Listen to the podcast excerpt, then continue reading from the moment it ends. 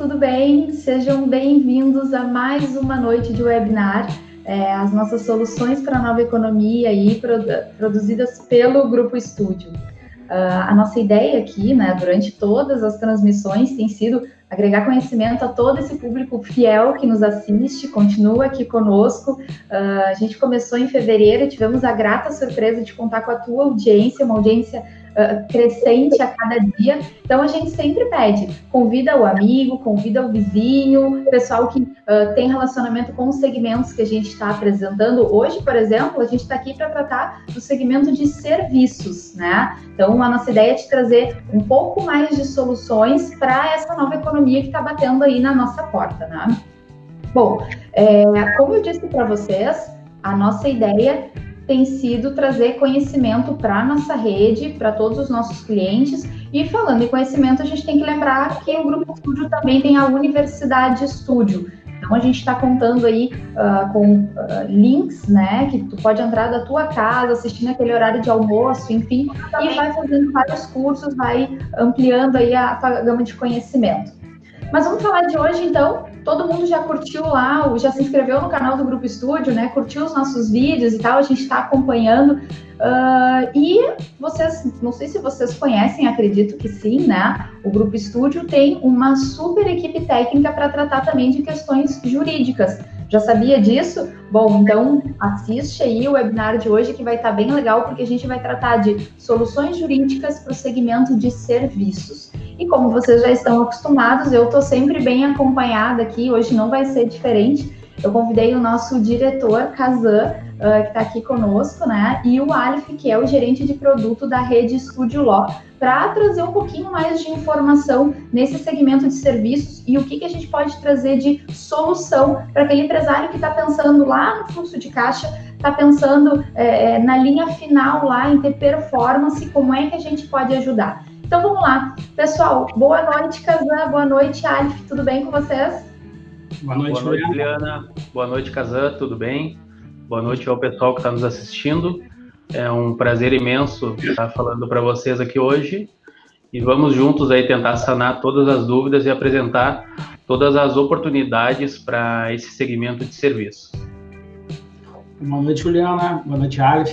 Boa noite a todos os espectadores, aos colegas, clientes que estão nos dando a honra de compartilhar esses momentos conosco. A gente vai falar um pouquinho sobre serviços e trocar ideia com vocês sobre as soluções que nós já construímos e, quem sabe, é, identificar novas oportunidades, novas soluções aí junto com nossos espectadores. Então tá ótimo, pessoal. Eu vou aproveitar aqui é, para dizer que mais uma vez as unidades sempre nos prestigiando, né? A gente está aqui com o pessoal de Brasília, pessoal de Mogi das Cruzes, Espírito Santo, Rio de Janeiro. Sejam muito bem-vindos, né? Mais uma vez a gente agradece aí a disponibilidade e conta com vocês todas as noites. Mas Vamos tratar do que interessa aqui, né? Empresas de serviços. Casa, conta pra gente por que, que é tão importante o nosso empresário estar atualizado com relação à parte judicial e justificar um pouco esse receio que se tem de recorrer ao judiciário, né? Fala aí, o que, que a gente tem de, de informação legal para passar para o público? Bom, Juliana, hoje a gente preparou um material para conversar com o pessoal sobre dois motes, né, sobre duas linhas de pensamento distintas acerca das teses judiciais ou das demandas judiciais. A gente vai analisar as demandas judiciais como ferramenta de recuperação de crédito, como ferramenta estratégica de colocação de mercado e até de diferencial de mercado, né? buscando eficiência tributária, buscando recuperar eventualmente aquele, aquele tributo pago indevidamente. A gente vai aliar, a, analisar também um outro aspecto das teses judiciais, que é a possibilidade de utilizar a tese judicial em fases distintas de maturidade da discussão judicial é, como ferramenta de planejamento. Né? A gente sabe que o, o Poder Judiciário tem criado soluções as mais diversas para dar segurança jurídica para os contribuintes.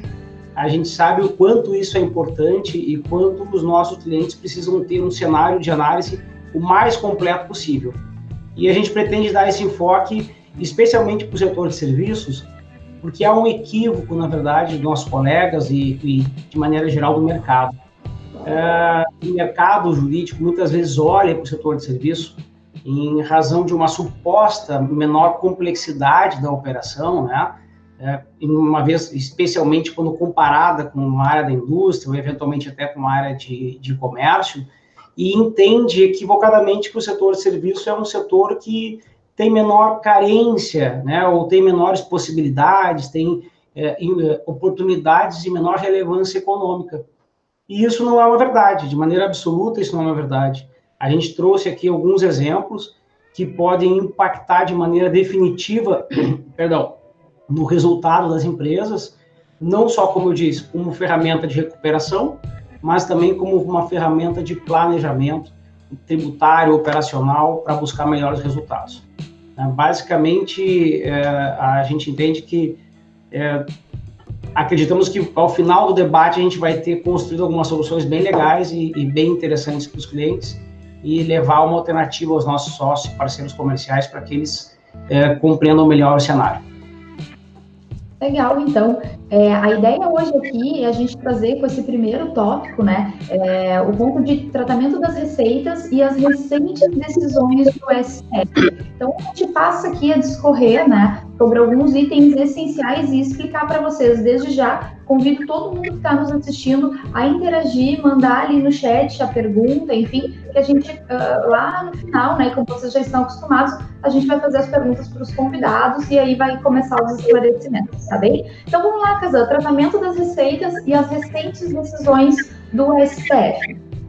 Bem, Juliana, como é, é foi muito noticiado nos últimos anos, especialmente lá no ano de 2017, o STF, depois de décadas, né, é, décadas que realmente é, enfrentou o tema da exclusão do ICMS da base de cálculo das contribuições de PIS e COFINS. Só que se colocou como, uma, como um meio para chegar à decisão é, a, a, a, matéria de fundo que se discutiu naquele, naquele cenário era a classificação, o conceito de receita para fins de base de tributos, uh, sejam eles estaduais, federais ou, ou municipais. E para chegar à conclusão que o STF chegou de que o, o ICMS não compõe a base de cálculo do PIS COFINS, ele teve que então alterar o conceito legal de receita. O conceito legal de receita aplicado até então e até hoje, a gente tem que fazer essa ressalva, e como a decisão do STF não transitou em julgado, em sede de repercussão geral, lá no, no Acordo Paradigma, que é o 574.706, ele continua sendo debatido, embora tenha sido julgado de maneira definitiva em razão do placar. Ainda em março de 2017, esse acórdão permanece é, sendo objeto de discussão ah, dentro de uma, uma ferramenta que se denomina é, embargo de declaração. Mas então, e, só para explicar para o pessoal, de declaração é quando uma das partes entende que a decisão que foi proferida não ficou clara. E nesse caso, me parece que é bem razoável, porque a decisão tem mais de 200 páginas. Então, existem questões de racionalidade, né, de conflito de argumentos que devem ser esclarecidas. Mas, independente disso, que é até uma questão muito técnica, é, o fato é que o STF, para dizer que o ICMS não compõe a, base de cálculo dos COFINS, ele alterou o conceito de faturamento. E nós sabemos que o conceito de faturamento é um dos principais elementos da, utilizados pelas receitas, pelos órgãos arrecadatórios, para definição da base de cálculo dos tributos. Então, antes do STF, eh, se entendia que faturamento eram todas as receitas que circulavam pelo caixa da empresa, muito embora não fossem receitas próprias. E se disse, para julgar esse, esse caso, o ICMS, que, então, o ICMS como ele é um tributo estadual e está lá na Constituição classificado como uma receita originária da, do Estado, ele não poderia ser ao mesmo tempo uma receita do Estado e uma receita da empresa. Então, se retirou da receita da empresa, mantendo-se exclusivamente na receita do Estado. Bom, isso resolve o ICMS.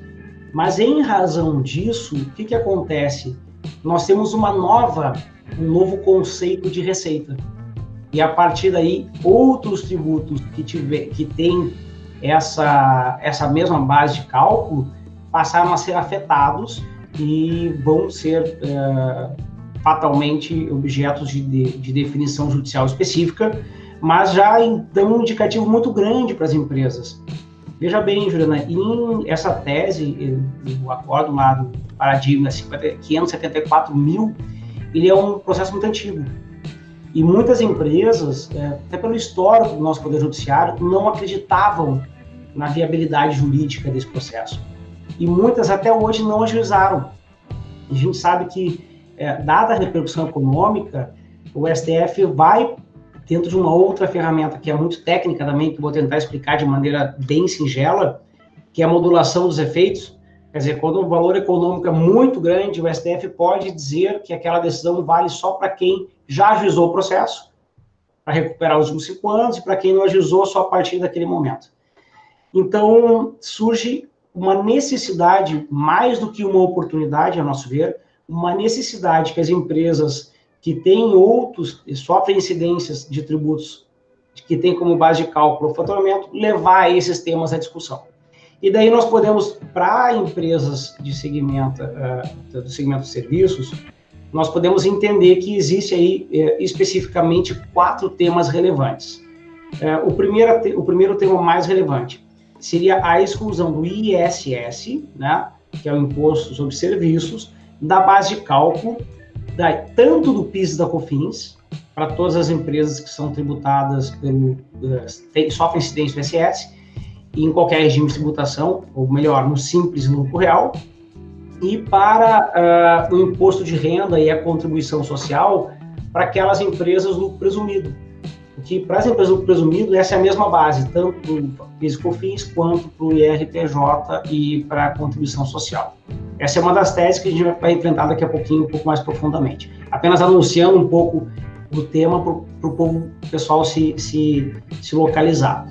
A, a, segundo tema que a gente entende que é muito relevante, até pela abrangência do setor, que é o da construção civil, e daí não estou falando especificamente da incorporação civil, e nas empresas que prestam serviço de construção civil com emissão de nota fiscal que é a exclusão do ISS da base de cálculo do PIS e COFINS e, consequentemente, do RPJ e da corrupção social, né, do imposto de renda e da corrupção social.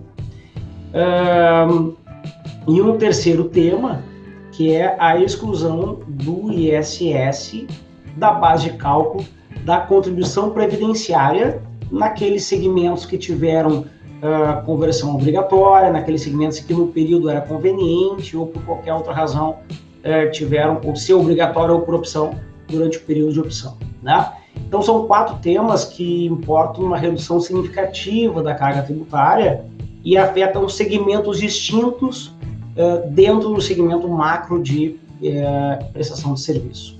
Né? Então, o Alif é, é, tem acompanhado bastante no dia a dia é, do acompanhamento da, da, das teses e da definição e da angústia dos empresários e está bem por dentro do, do, quanto isso impacta, né, Alif, no dia a dia da, da definição das empresas. Exatamente, cara. Uh, é muito importante hoje os empresários tratarem uh, o ajuizamento dessas demandas como um objetivo a médio e longo prazo para um ganho de competitividade, né? A gente acaba se deparando no dia a dia com o relacionamento com os empresários que em determinadas operações eles se deparam com uma dificuldade no seguinte sentido: como que o meu concorrente consegue uh, performar de tal forma que eu não consigo acompanhar ele? E em muitos casos isso se dá por conta das ações judiciais, né? Porque a gente sabe que hoje quando uma empresa demanda alguma ação judicial e ela ganha esse direito na justiça, ela recebe essa outorga judicial, esse é um direito dela. Só tem esse direito aquelas empresas que entraram com ação judicial, discutiram, tramitaram seus processos, eles transitaram julgado e a partir dali existe uma lei uh, específica entre Receita Federal e aquela empresa. Então isso traz uh, um nível de competitividade muito grande. Que em alguns casos quem tem não é o empresário, mas sim o seu concorrente. Né? E hoje eu acho que uh, aquele tema uh, do medo do empresário de ajuizar uma ação, uma demanda judicial, entrar discutindo uma tese, algo que ainda não tem uma legislação vigente sobre aquele determinado tema, já caiu por terra, né? A gente sabe que uh, o método processual utilizado é muito seguro, Uh, as orientações que a gente dá para esses clientes é de que não deixem de pagar, que continuem realizando o recolhimento de seus tributos ou passem a depositar em juízo esses valores que estão sendo discutidos. Então, eu diria que é cada, cada vez mais uh, recorrente dentro das empresas o ajuizamento dessas demandas, uh, tanto utilizado como ganho de competitividade, competitividade, quanto até como um próprio planejamento tributário, com o propósito de redução dessa carga, né? É. Então, falando sobre a, a questão da, da segurança, né? Uh, essas demandas elas são ajuizadas através de mandado de segurança. O mandado de segurança é um instrumento jurídico uh, que não tem o risco de sucumbência. Então, ele é um método processual que não condena em honorários. Ou seja, aquela empresa que entrar com ação através de mandado de segurança e caso ocorra algum, alguma mudança de entendimento e ela venha a perder essa ação, ela não vai ter nenhum tipo de ônus financeiro. Então, por isso que eu digo que o risco dela é 100% calculado, né? A gente falando da questão da exclusão do ISSQN da base de cálculo do PIS e COFINS, por exemplo, o risco do, do empresário ele consegue mensurar antes mesmo da contratação, que é custas processuais. Como a gente está falando de um processo federal, existe o teto das custas, que é de R$ 957,69 a questão das custas recursais, que também atingem até no máximo esse teto, né? Os honorários do seu advogado, somente isso. Então, hoje, o, o empresário, ele vê a ação judicial não mais como uma vilã, ou seja, eu vou entrar com a ação e vou trazer a fiscalização para dentro da minha empresa. Muito pelo contrário, houve inclusive uma mudança de pensamento do próprio empresário para com essas demandas. Então hoje ele entende que é necessário se hoje tu não tiver essas demandas ajuizadas, não tiver a obtenção desses direitos na via judicial, em determinado momento ou segmento, tu não te torna mais competitivo. Tu não consegue ter uh, essas reduções que, volto a lembrar, muitas vezes o teu concorrente possui ação, transitou em julgado, ganhou, tem o benefício, está usufruindo desse benefício e às vezes o empresário não consegue. Então acho que é importantíssimo uh, ressaltar esse ponto. Hoje a gente fala sobre as empresas do segmento de serviços, mas é um, um fato que se aplica para os demais também. Beleza. Bom, eu acho que seria importante a gente falar um pouquinho mais sobre a, especificamente as ferramentas que a gente, as teses específicas para o segmento, até para o pessoal ter uma ideia da relevância econômica, né, das teses. O Arf bem pontuou duas questões que são muito importantes. Primeiro, todo cliente que busca a demanda judicial, ele tem que ser devidamente orientado por um advogado, né? Ele deve, acima de tudo, uma vez eleito o advogado, ele acompanhar o processo, acompanhar o andamento e tomar decisões que tenham por base a melhor eficiência tributária, mas ao mesmo tempo que não coloque em risco a atividade dele. Por isso que o Arf comentou a respeito das, da, da correta orientação para o cliente então, não só a escolha do mecanismo processual, né, da ação, o Arf bem explicou as características do mandado de segurança, é, mas também é, tomar medidas cautelosas quanto à eficácia dessa ação. Não, não, as liminares são muito importantes em determinadas situações para clientes específicos, mas como regra de planejamento, é, entender que cada tributo tem um tratamento, tem um prazo de definição pelo STF ou pelo STJ, depende da situação, e que demandam uma maturidade do Poder Judiciário. Vamos pensar então a respeito da exclusão do ISS da base de cálculo PIS/COFINS. Bom, esse tema, é, ele, embora os advogados no início do debate jurídico é, tivessem tratado como tema semelhante ao ICMS, tanto que até muito tempo atrás os advogados entravam com uma única ação pedindo naquela ação, quando as empresas tributavam tanto ICMS quanto ISS, que fossem excluídos dois é, tributos da base de cálculo do PIS/COFINS. O tema do ISS está reconhecido pelo STF como repercussão geral. O que significa repercussão geral, pessoal? É quando o STF decide julgar um caso paradigma que vai atingir todo o universo de contribuintes da, que se encontram naquela mesma situação. O ISS está reconhecido como tema paradigma número 118. Isso a gente percebe o quanto ele é antigo. Que o próximo tema que a gente vai tratar, ele já está no 200, 1947. Então, é um tema bastante antigo, foi muito debatido no Poder Judiciário.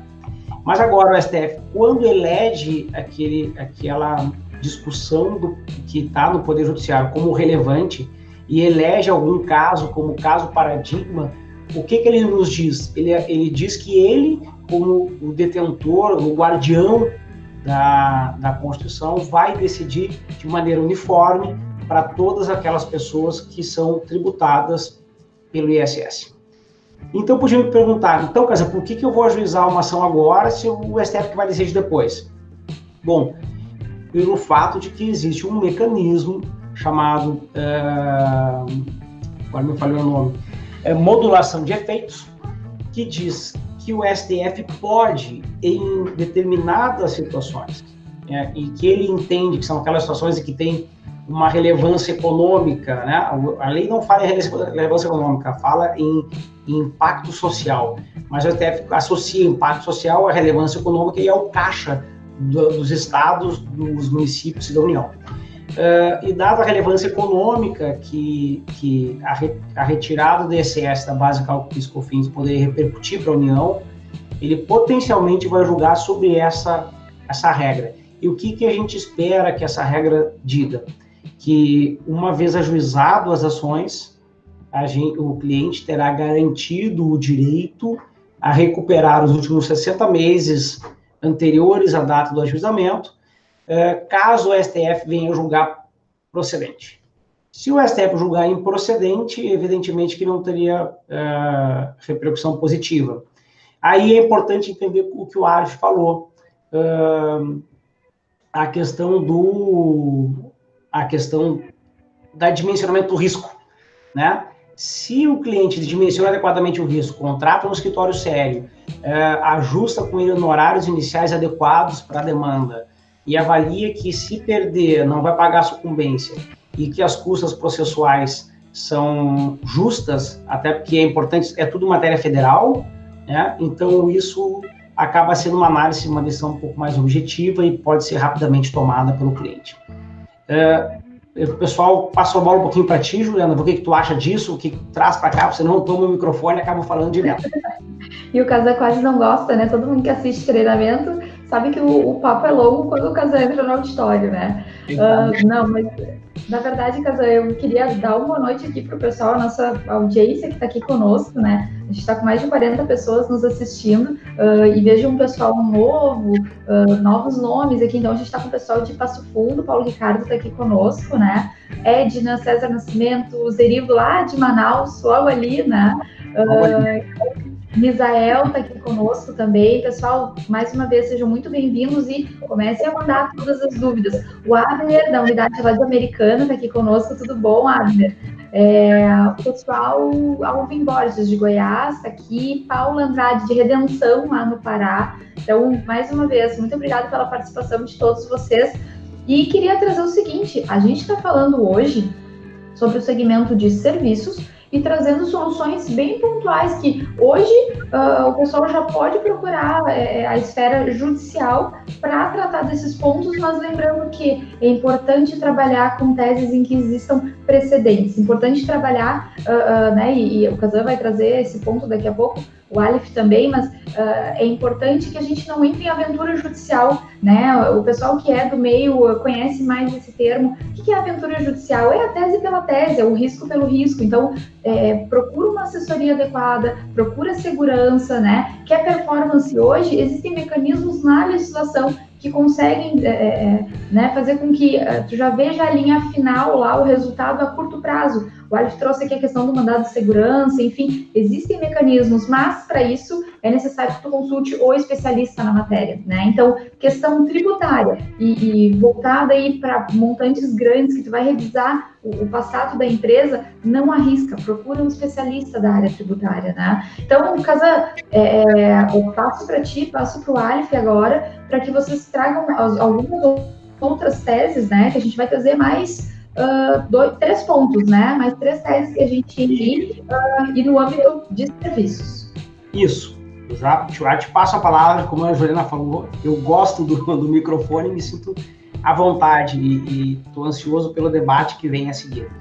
É apenas, é, o Arif comentou muito bem, pessoal, a, nós estamos falando de tributos é, da esfera federal.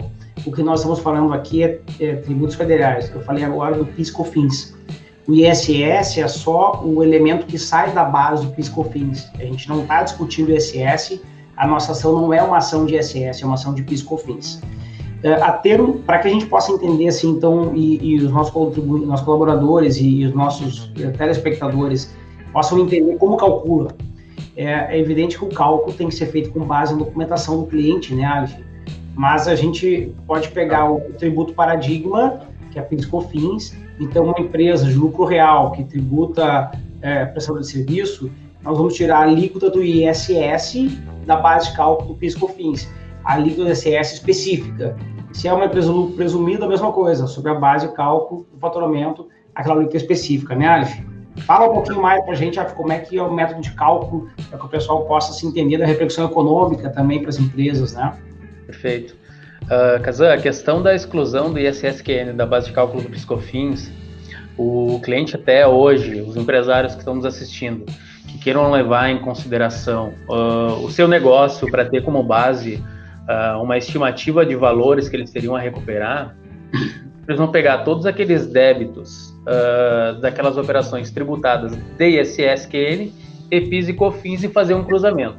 Então ele precisa pegar os débitos da ISSQN da empresa e é simplesmente aplicar a alíquota de acordo com o regime de apuração do PIS e COFINS dele. Então, se é uma empresa que apura o PIS e COFINS no lucro real, no regime não cumulativo, ele precisa aplicar 9,25 sobre os seus débitos de ISSQN. E uma empresa optante pelo lucro presumido, que apure o PIS e COFINS pelo regime cumulativo, precisa aplicar a alíquota de 3,65 sobre os seus débitos de ISS.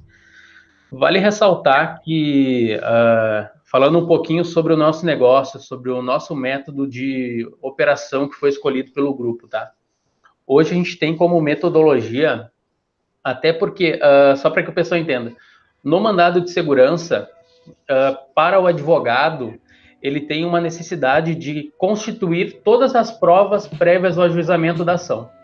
Então, quando eu vou ajuizar uma demanda através de mandado de segurança, uma tese tributária, eu preciso, na minha inicial, compactar toda a documentação e já apresentar todas as provas. O mandado de segurança não me possibilita a constituição de provas no decorrer da ação. Então, hoje, quando eu vou entrar com uma ação, através de mandado de segurança, uma tese tributária, eu preciso apresentar todos, todas as bases de cálculo, toda a documentação que eu utilizei para embasar aquele pedido, toda a documentação envolvida e apresentar o valor da causa. Então, é dessa forma que a gente faz. A gente vai pegar todos os débitos TSSQN dessa empresa, todas as DARFs que ele pagou de PIS e COFINS e fazer esse cruzamento. Indiferente se um determinado período de 2014 para cá ele foi durante dois anos lucro real, e durante os demais três anos lucro presumido, por exemplo. Vai ser feito dessa forma. Então a gente tem como metodologia aqui no grupo sempre apresentar ao nosso cliente e ao grupo também, para verificar a viabilidade econômica financeira dessa determinada demanda, apresentar qual é o valor da ação. Essa foi uma necessidade que a gente identificou, porque se a gente for falar do método, é, eu entendo como método antigo, identifico como método antigo, mas a gente sabe que ainda é uma realidade vigente dentro dos principais, da maioria dos escritórios de advocacia. O método convencional é o quê? Chega no cliente, apresenta uma determinada ação que se aplica ou poderá se aplicar para aquele segmento, fecha a contratação e ajuiza essa ação, informa lá um valor que, que isso ocorria? Uh, ocorria que os escritórios atu atuavam aí durante 5, 10 anos com uma determinada demanda, e quando finalmente tu conseguiu todo o teu objetivo final, que é ganhar ação, que ela transitou em julgado e chegava no momento de fazer a liquidação desses valores, em muitos casos. Acho que deu uma falha, tá ouvindo, Juliana? Tô sim, acho que o microfone é do Alif. Alif, nos escuta? Tá ouvindo?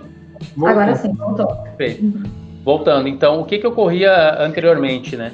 Quando chegava no momento de fazer a liquidação, de utilizar aquele benefício que a empresa levou 10 anos para obter na via judicial, quando a empresa, o contribuinte e seu advogado se dirigiam até a Receita Federal para fazer a habilitação desse valor, eles se deparavam com uma realidade muito triste. Aquela ação, ou ela tinha um valor que não tinha, não era tão significativo, não tinha tanta viabilidade para a empresa ter demandado, ou em alguns casos aquela determinada tese nem se aplicava para aquele segmento.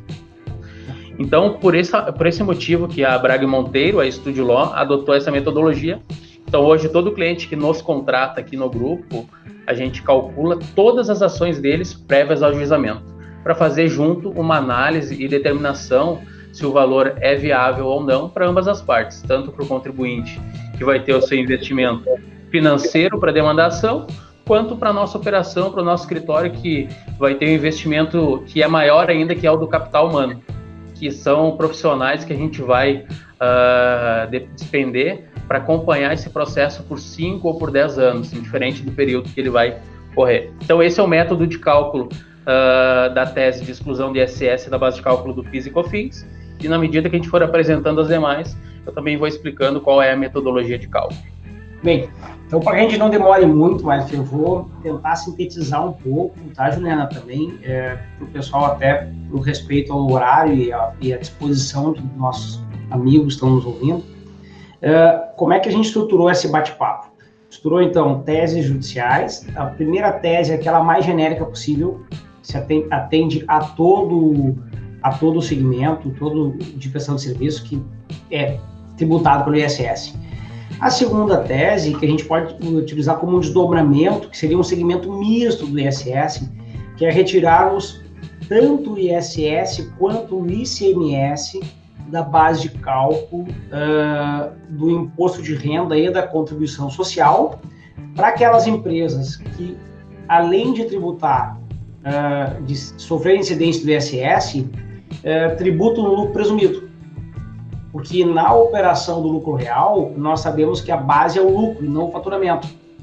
E como eu expliquei no começo do nosso bate-papo, o STF mudou o conceito de faturamento e a partir daí implica em toda a alteração de para aqueles tributos que elegeram esse, esse conceito como base de cálculo.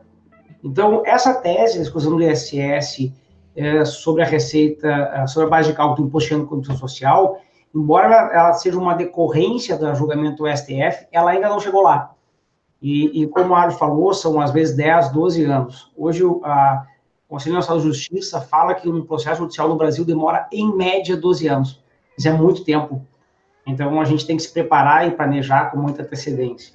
Então, a gente entende que, fatalmente, essa também é uma tese que vai gerar uma expectativa muito positiva para as empresas e que devem ajuizar.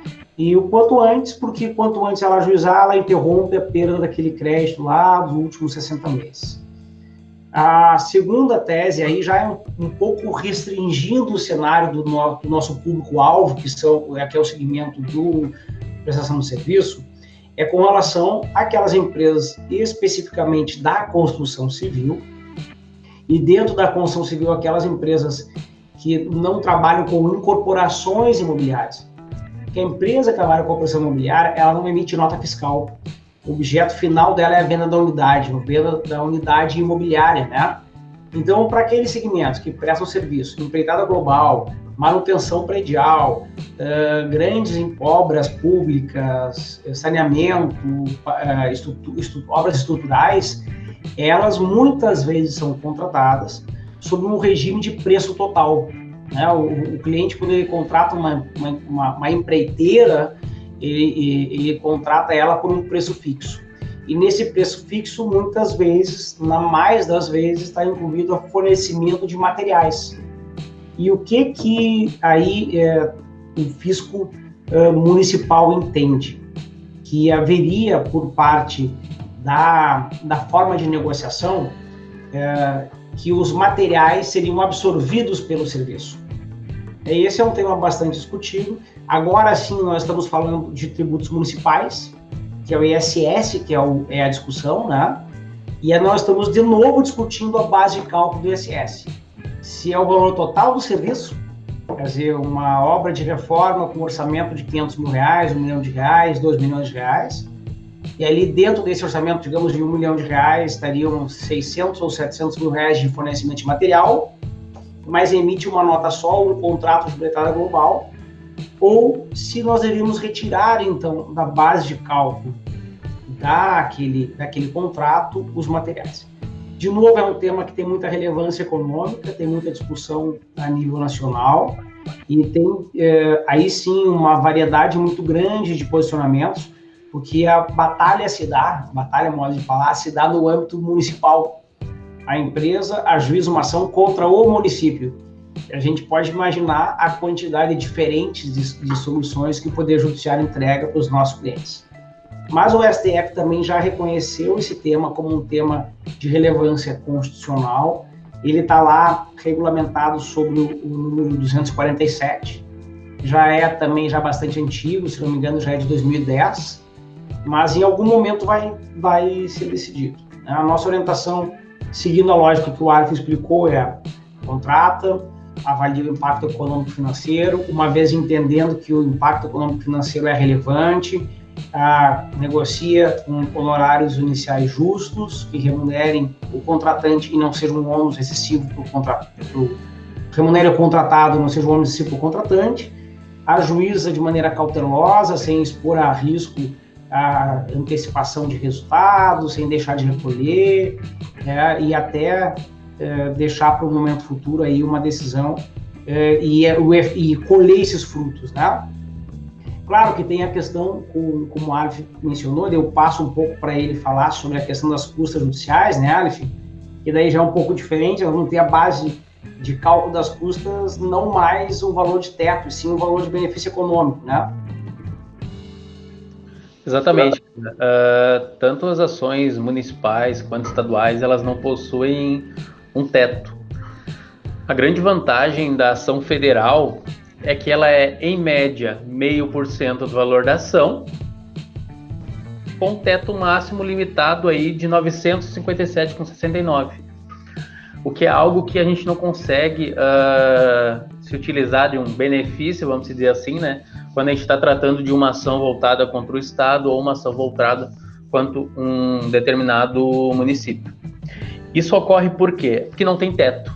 Então, é uma determinada alíquota calculada sobre o determinado valor da ação que é informado no momento do ajuizamento e que varia de acordo com cada estado e de acordo com cada município.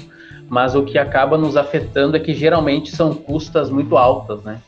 A gente até teve um caso no escritório na semana passada que o valor das custas uh, dava em média seis vezes o valor que nós havíamos cobrado para demandar ação. Então acho que eu não preciso nem comentar com vocês qual foi a decisão do cliente, né? É. Então foi aquilo que eu te falei. Tem que ser um benefício uh, para ambas as partes. Para o nosso escritório era um benefício, porque não iria sair do nosso bolso, mas no momento que não se tornou um benefício para o nosso cliente, ao passo que ele ia ter um investimento muito alto, de forma conjunta a gente definiu que não seria vantajoso naquele momento uh, ajuizar essa demanda.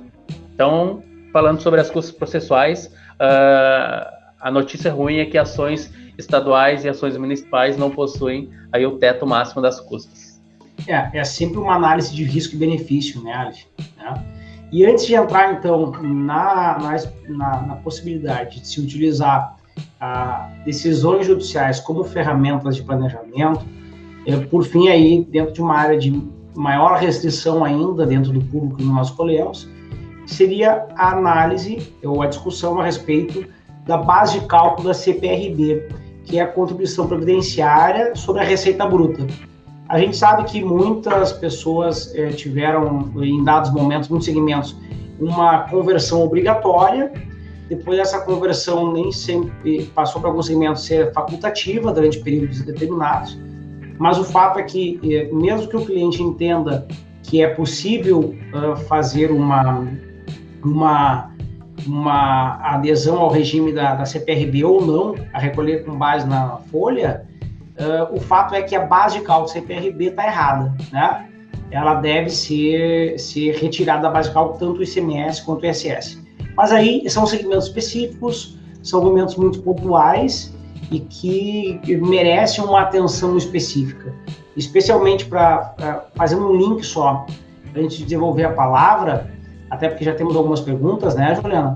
É, é que a gente, é, para empresas que operam no ramo da construção civil, Eu disse há pouco que lá ah, quem só seria base de cálculo do ISS é empresas que não são construtoras, que não são incorporadoras. Já a CEPRB ela tem uma, uma peculiaridade, pessoal.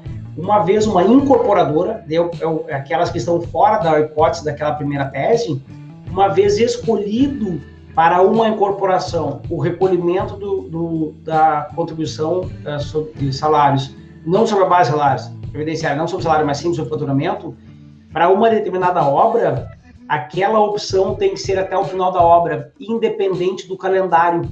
Então, isso é bem importante como ponto de atenção, tá, pessoal? Especialmente para que aquelas pessoas que, para aquelas empresas que trabalham com incorporação imobiliária e também com prestação de serviço, naquela etapa do, da, do faturamento, que é prestação de serviço, vai ser segregada a receita e aquela receita segregada tem hipótese de a gente ajuizar a exclusão do ISS da base de cálculo do PIS/COFINS e do imposto de renda e da comissão social. E aquelas, aquela receita decorrente da incorporação imobiliária, é, ela pode ser afeta ou não, de acordo com a opção da empresa, a recolhimento por, por via da com base na receita bruta e aí o cuidado é que ele vale para todo o período da obra. A gente sabe que no período médio de 30 meses, extrapolando, sendo uma exceção à regra de que a gente pode todo ano, calendário, fazer novas opções, certo?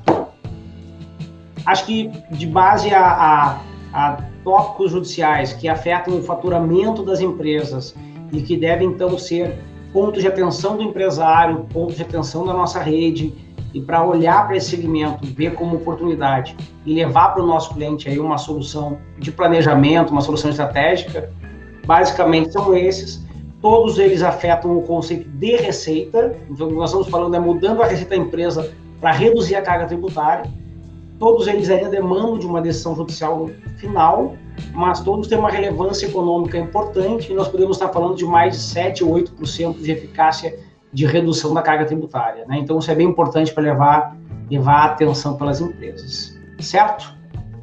Excelente. Pessoal, então um recado que fica é que questão judicial, e a gente já debateu isso no último webinar também com a participação da, da nossa colega Paola, é, questão judicial também é gerencial, também passa pelo resultado da tua empresa e é preciso que se analise com cuidado cada passo que se dá, mas é preciso dar um passo, né? Se é ter direito, vamos lá, tem que, tem que brigar por ele. Mas vamos passar para a parte das perguntas, até porque o pessoal está trazendo alguns questionamentos aqui.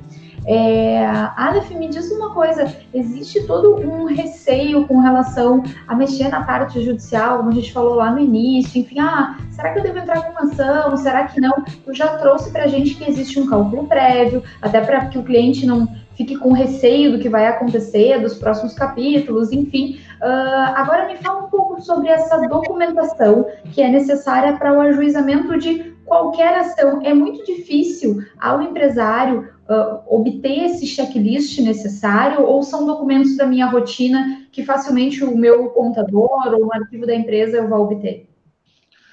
Juliana, quanto à documentação, uh, de uns tempos para cá, uh, a tecnologia vem nos ajudando cada vez mais, né? a gente for ver ações que eram ajuizadas lá em 2010, que utilizavam uma documentação retroativa a 2005, naquele período de fato era um pouco difícil. Porém, hoje, como as nossas ações, uh, elas nós conseguimos retroagir até os últimos 60 meses, que nesse caso, início ali de 2014, quase que toda a documentação para o cálculo das ações, principalmente das federais, envolvendo aí PIS e COFINS, Imposto de Renda, nós conseguimos obter via liberação da procuração eletrônica. Então, hoje, as empresas, com a liberação da, da procuração eletrônica, com a outorga para que a gente consiga visualizar essas informações, extrair e jogar nos nossos softwares para fazer esses cruzamentos, com a procuração eletrônica eu posso dizer que a gente consegue captar uh, ah, 90% da documentação para ações federais.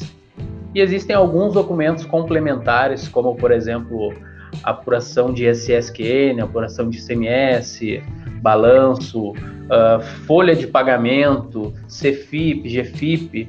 Uh, de fato, esses documentos, sim, o empresário precisa nos mandar. Mas a maioria da documentação que é necessária, nós conseguimos obter via procuração eletrônica. São somente aqueles documentos ligados aí ao departamento pessoal, quando a gente trata de alguma ação uh, de INSS, né, alguma contribuição previdenciária, e apurações de ICMS e ISS, que não nos limitam para fazer o cálculo. Nós conseguimos fazer o cálculo somente com os documentos da procuração eletrônica. Porém, a gente necessita dessas apurações para a hora de constituição das provas no momento do ajuizamento. Tá ok, legal. Um, e deixa eu agora fazer uma pergunta para o Kazan. Kazan, a gente falou antes sobre a questão de tempo de ação, que também é um outro fantasma, né? Que, que circunda aí essa questão uh, de ir ao judiciário, né? De ter esse acesso ao judiciário para pleitear um direito reconhecido.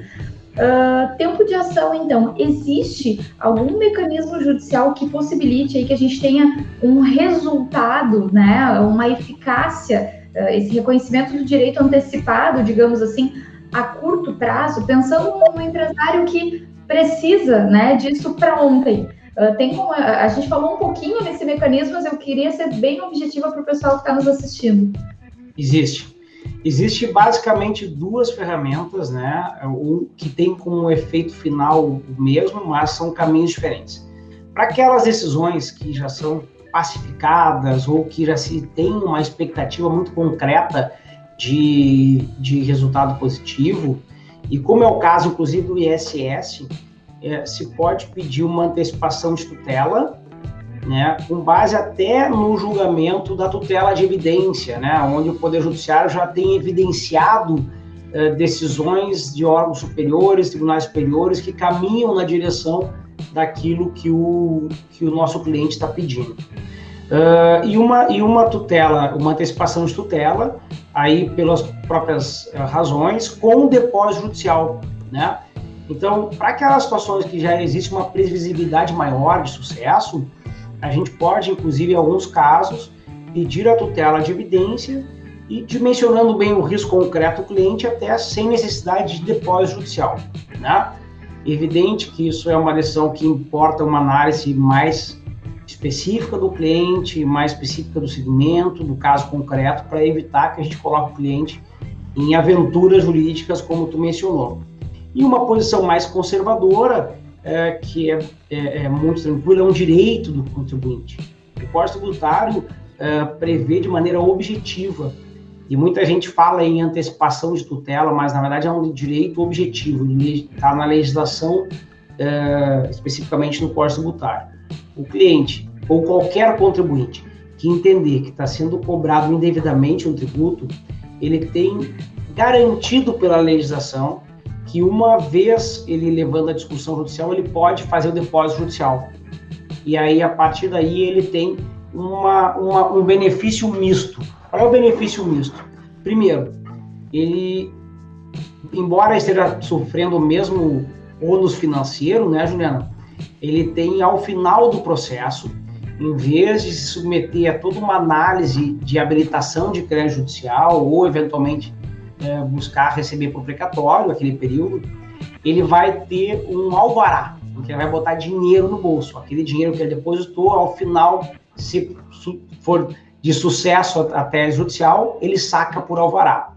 Se houver um insucesso, por qualquer razão, ou porque o STF lá em cima julgou dizendo que não tem direito, daí vale para todo mundo, ou por qualquer razão operacional, no fim do, da, do caso foi julgado improcedente, aquele pagamento, aquele depósito judicial tem efeitos de pagamento. E sobre aquele valor ele não pode mais ser cobrado. Né? Antigamente, isso importava numa dificuldade, porque algumas empresas que necessitavam de obtenção de, de certidões negativas para suas operações, a exemplo da construção civil, empresas que licitam obras públicas, era uma dificuldade operacional muito grande porque não, não havia conexão entre o Poder Judiciário e a Receita Federal. Com o advento da tecnologia e a, e a informatização dos procedimentos, hoje nós já temos um campo na DCTF, na WDCTF, né, que é um ambiente onde o contribuinte informa suas obrigações uh, no âmbito federal e que lá informa um campo para apuração do saldo devedor do tributo numa forma de pagamento, que é via depósito judicial e isso permite que a gente tenha mais segurança ainda para sugerir aos clientes que façam depósito judicial, porque a comunicação entre a Receita e o Poder Judiciário, nesse caso, está mais efetiva. Né? Então, é uma maneira de antecipar resultado, reduzir risco, ou até, eventualmente, uma situação de maior risco operacional da empresa, oferecer uma solução de sobrevivência para ela, sem dúvida alguma. Certo? Tá bem, tá bem. Muito legal. É, é, a ideia de ver a curto prazo né, um possível resultado. Uh, a gente tem perguntas aqui do pessoal que estava participando conosco, tá? A Fabiana trouxe o seguinte: é, nessa tese da construção civil, no regime de preço total, uh, o cálculo seria feito a partir da retirada dos materiais. Uh, Aleph, posiciona a gente sobre essa tese uh, em questão. É, é exatamente isso. Boa noite, Fabiana exatamente dessa forma que é feito o cálculo. Uh, vai partir da exclusão dos materiais gastos nessa empreitada, né? Aplicando aí uh, a título de valor a recuperar a alíquota do ISSQN vigente naquele determinado município onde está sendo prestado esse serviço, aplicado sobre esses gastos com os materiais utilizados dentro dessa reforma ou dessa construção. Exatamente dessa forma como a Fabiana questionou. Legal, então, tá aí, Fabiana, obrigada pela contribuição. Casan, deixa eu te perguntar uma coisa, parcelamento de custas, né? O Fábio está nos trazendo aqui, com relação aos custos de valor elevado, vale a pena pedir um parcelamento? É, tem duas, tem duas é, alternativas, né? A gente está muito habituado, Juliana, a, a, a ouvir em assistência judiciária gratuita, especificamente para pessoa física mas o fato é que as pessoas jurídicas, as empresas, caso elas estejam numa situação de necessidade ou por qualquer momento, e a gente sabe que o, segmento de serviço sofreu muito em decorrência da crise nos últimos anos, elas podem sim pedir a JG, famosa assistência judiciária gratuita. É, claro que a, a, análise é um pouco mais complexa, né? Na pessoa física, a pessoa só alega e o juiz defere, na pessoa jurídica, a gente tem que mostrar o impacto daquelas custas na disponibilidade financeira da empresa e quanto isso é negativo para ela e podem ser concedidas.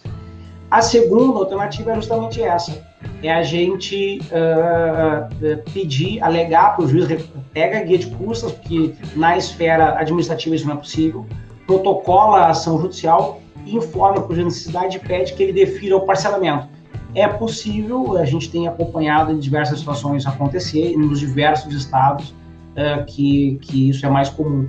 Uh, porque é mais comum na, na, na, justiça estadual, onde, como o Arte bem, bem relatou, o percentual em alguns estados não tem limite, outros o limite é muito alto, o valor das custas, chegando a 50, 60 mil de teto de custas. Isso importa numa análise bem relevante de risco, né, Juliana?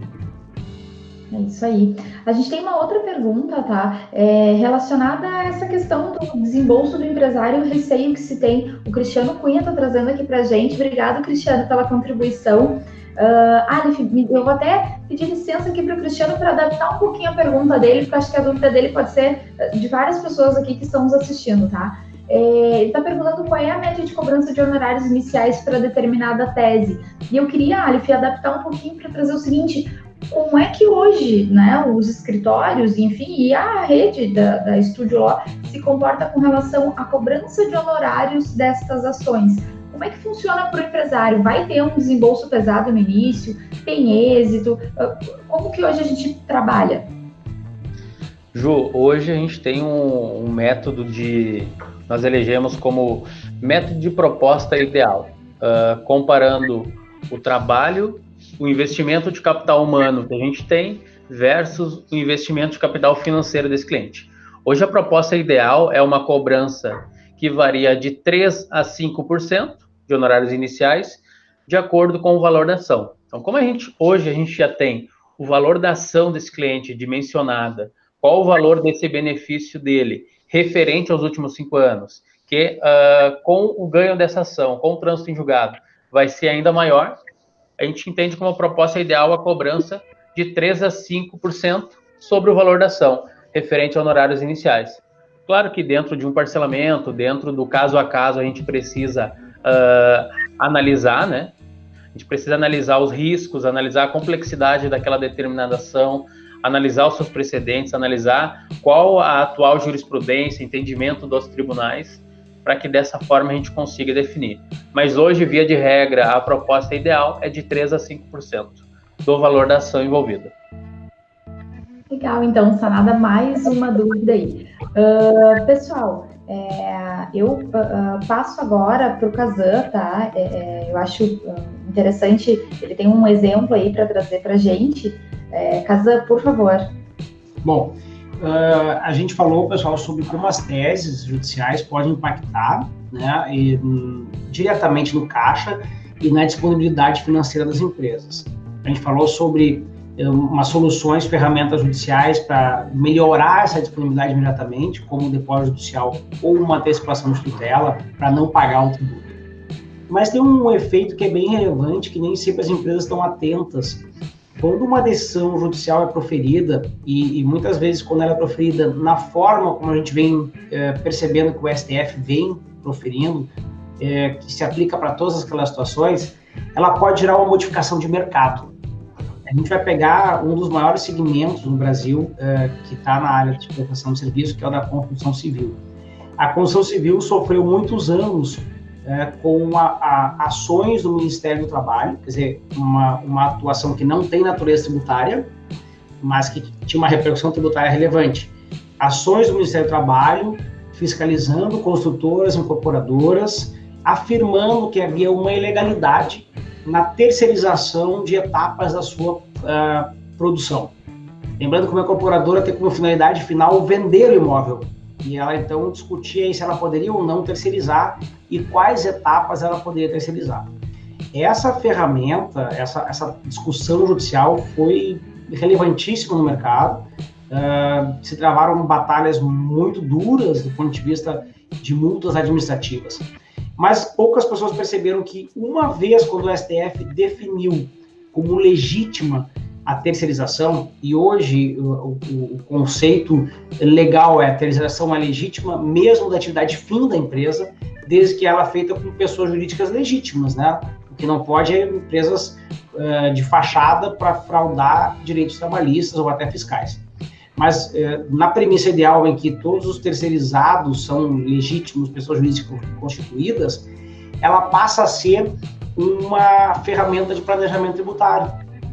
Porque o cruzamento de informações, o cruzamento de, eh, de operações, terceirizar parte do trabalho, gerando crédito, gerando débito, gerando receita, eh, de, despesa para fim de redução de lucro, gerando a segregação da operação onde o empresário consegue ficar eh, de maneira mais concentrada com a tomada de decisão e com o lucro, permite que a gente tenha uma eficiência operacional maior e, consequentemente, uma eficiência tributária maior. E aí a gente tem isso como ações judiciais que importam em repercussão relevante na esfera tributária, né?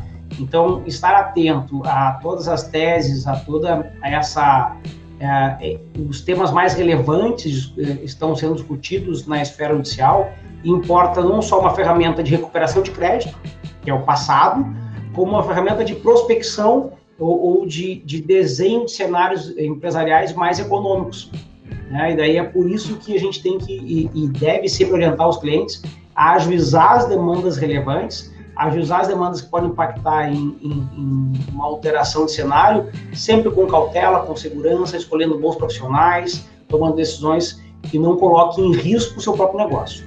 Mas apenas um exemplo, Juliano, para trazer o quanto isso pode impactar no segmento, né? E o quanto, às vezes, uma decisão que parece aleatória no nosso dia a dia, parece estar lá numa outra área, pode ser uma ferramenta fundamental de planejamento, de recuperação de crédito e de competitividade dos nossos clientes. É isso aí, Casa. E essa é a ideia aqui, pessoal. É, o webinar, a gente diariamente está trazendo para vocês algumas pautas para que vocês vejam que questões super técnicas e específicas vão bater lá no teu dia a dia, né? E que tem sim um resultado que vai impactar na tua performance é, nesse dia a dia e na solução da nova economia, né? Então, essa é a nossa ideia aqui, trazer conhecimento a partir de um bate-papo. E foi isso que a gente fez e já se passou uma hora e a gente está aqui ainda, né? Então, eu me encaminho aqui, pessoal, para o final da transmissão, agradecendo mais uma vez a presença de todos vocês, a interação aqui conosco, Ficou alguma dúvida? Tem algum ponto para contribuir? Não esquece que a gente tem um canal especial para ti, tá? É o dúvidas@grupoestudio.com.br. Toda a nossa equipe sempre está à disposição, tá bem? Não se esqueçam da inscrição no canal, toca o sino e todo dia a gente vai te avisar qual é a pauta do dia. Mas como a gente faz sempre, eu já vou te dizer o que, que a gente vai conversar amanhã. Um tema que tem batido aí recorde de audiência, né? Energia solar. É, o país inteiro está de olho nisso e fora do país isso já é regra, já não é mais moda, né? Uh, mas o legal é que amanhã a gente vai ter uma visão do segmento agro. Está envolvido no agronegócio? Tem algum conhecido, enfim, cliente potencial na, na no teu ramo de negócio, teu ramo de atuação? Assiste amanhã, porque a gente vai trazer contribuições bem legais e é legal para que tu tenha num papo, numa roda de conversa, enfim, um argumento sobre isso. Então a gente vai estar aqui com o nosso responsável técnico, o Paulo Kuhn, é, e vamos estar também com o nosso diretor, Gustavo Fragoso, para falar um pouquinho dessa frente de negócios, tá bem? Espero vocês amanhã. Foi um prazer. Muito boa noite. Aleph Kazan, muito obrigada pela participação. Vou aguardar que vocês deem boa noite aí para o pessoal e até a próxima. Aleph, está sem som de novo, meu caro. É. Muito obrigado Agora... pela presença de todos. Boa noite, Kazan, Juliana, e até a próxima. Boa noite, Juliana. Muito obrigado pela tua participação, como sempre, maestral. Obrigado, Aleph, pela participação, como sempre, muito objetivo, contributivo. Obrigado a todos que participaram. É, eu sei que talvez algumas dúvidas que possam surgir do tema não aconteceram agora ao vivo. Nos procurem, nos demandem, a gente vai sempre responder a todos os questionamentos no seu devido tempo com a melhor agilidade possível. Certo? Obrigado a todos, agradeço a participação, uma boa noite.